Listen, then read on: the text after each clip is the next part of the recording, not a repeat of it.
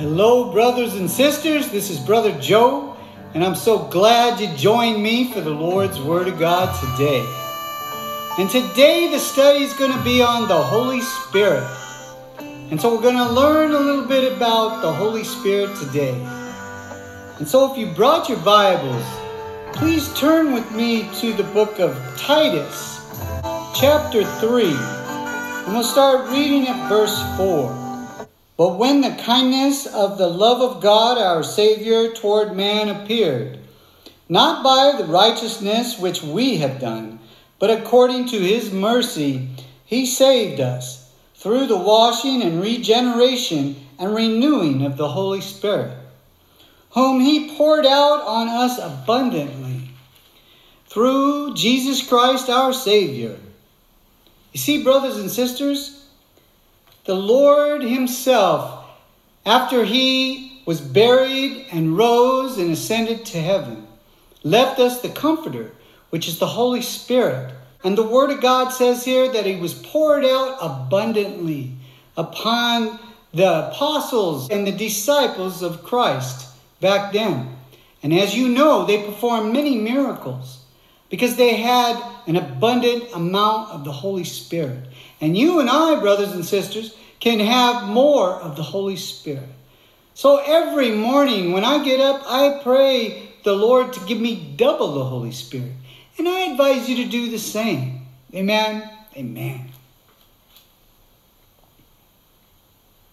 And in 2 Corinthians 4:16 it reads, "Even though our outward man is perishing, yet the inward man is being renewed day by day." So, this is why we as Christians should pray every day in the morning when you wake up, preferably on your knees. Ask the Lord to refill you up with the Holy Spirit, to be renewed every day, because that's what it tells us. As when you go out to get your car and you want to drive, you put gas in it to go. We need that Holy Spirit to go. We need to be regenerated and be renewed daily. Amen? Amen.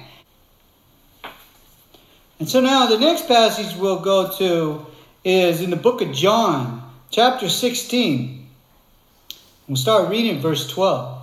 And this is Jesus talking. I still have many things to say to you, but you cannot bear them now. However, when He, the Spirit of truth, has come, He will guide you into all truth. For He will not speak on His own authority, but whatever He hears, He will speak and he will tell you all things to come.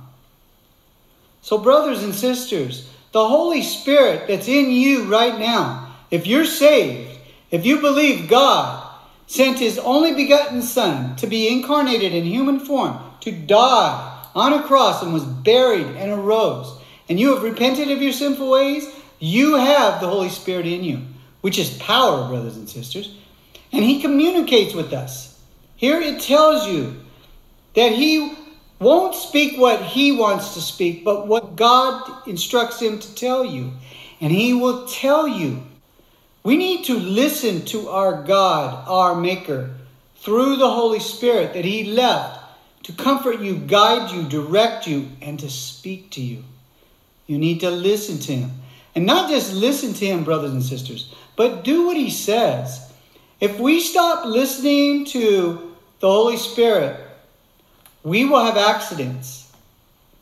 Our guardian angel can't protect us if we are not doing what he says, if we're not listening to the Holy Spirit, and not just listening, but obeying him. He says to do something, do it. He says don't do something, do it.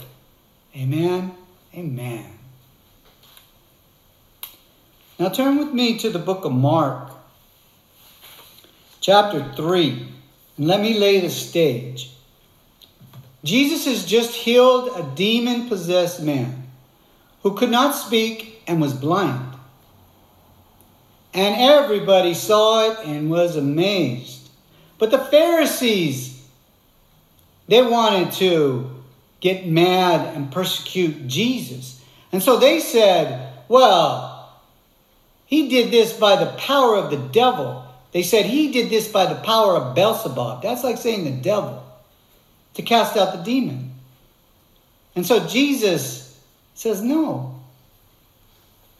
And we read from verse 28, Jesus says, Assuredly I say to you, all sins will be forgiven the sons of men, and whatever blasphemies they may utter. But he who blasphemies against the Holy Spirit never has forgiveness, but is subject to eternal condemnation. Because they said he has an unclean spirit. You see, that's blasphemy of the Holy Spirit. He cast out the demon by the power and mighty Holy Spirit, God Almighty. But they wanted to say, no, he did this with an unclean spirit. That was blasphemy of the Holy Spirit. That is a sin never forgiven, brothers and sisters. Never do that. In Matthew 12 32, it reads, Anyone who speaks a word against the Son of Man, it will be forgiven him. But whoever speaks against the Holy Spirit, it will not be forgiven him, either in this age or in the age to come. So if somebody tells you that the Holy Spirit told them to tell you something, you may not believe them, or you might believe them. God says, test all spirits. But if you don't believe them, don't say, well, the devil told you to say that. Because if you're wrong, what? You blasphemed the Holy Spirit. So don't do it.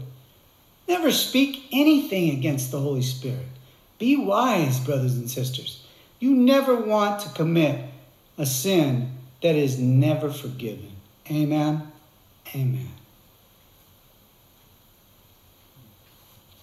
Now, move to 2 Peter chapter 2, and we'll start reading verse 20. For if after they have escaped the pollution of the world through the knowledge of the Lord and Savior Jesus Christ, they are again entangled in them and overcome, the later end is worse for them than the beginning. For it would have been better for them not to have known the way of righteousness than having known it, to turn from the holy commandments delivered to them. You see, brothers and sisters, our Lord will not forsake us, He won't leave us. But if you turn your back on the Lord, He will turn His back on you. Do you understand? In Romans 1, it says that they turned their back on the Lord, and the Lord turned his back on them. And he says he let them defile themselves women with women, men with men homosexuality. Can they get back? Some do. But it's hard, and many don't. And most of them don't want to come back. So never, never, ever turn your back on God. Continue listening to the Lord, listening to Him, and doing it what He says. Amen? Amen. One last passage. Turn with me to the book of Matthew, chapter 5, and we'll start reading verse 13. You are the salt of the earth, but if the salt loses its flavor, how shall it be seasoned? It is then good for nothing but to be thrown out and trampled underfoot by men. So, you, if you're a Christian today and you're saved, you are the salt of the world. Amen? Amen. But if you lose that flavor, the flavor is the Holy Spirit, brothers and sisters. If you lose that Holy Spirit, you're good for nothing. You go back to perpetually sinning the way you did before you were saved. You no longer have that Holy Spirit. You have turned your back on God and He has turned His back on you and you don't have a guardian angel no more, and you don't have the Holy Spirit in you, because you have lost it. Because here it says, if you lose the flavor, you're good for nothing. So don't, brothers and sisters, listen to the Lord. That's what prayer and supplication is. And He's there to help you. And He communicates with you daily. If you let Him, open your ears and your eyes. Amen? Amen. So I love you, brothers and sisters. And always remember to take Jesus as our master, our teacher, our example. Believe his doctrine and obey him, and all will be well with you.